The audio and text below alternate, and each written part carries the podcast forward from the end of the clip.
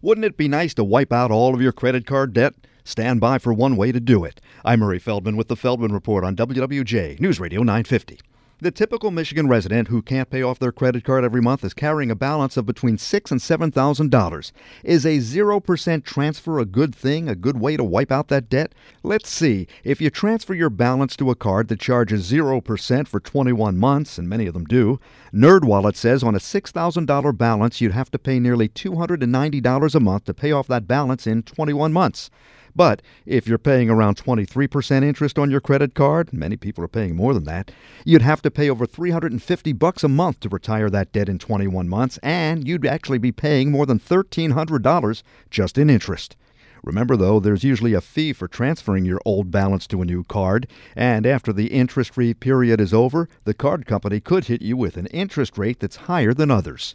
With the Feldman Report, I'm Murray Feldman, WWJ, News Radio 950.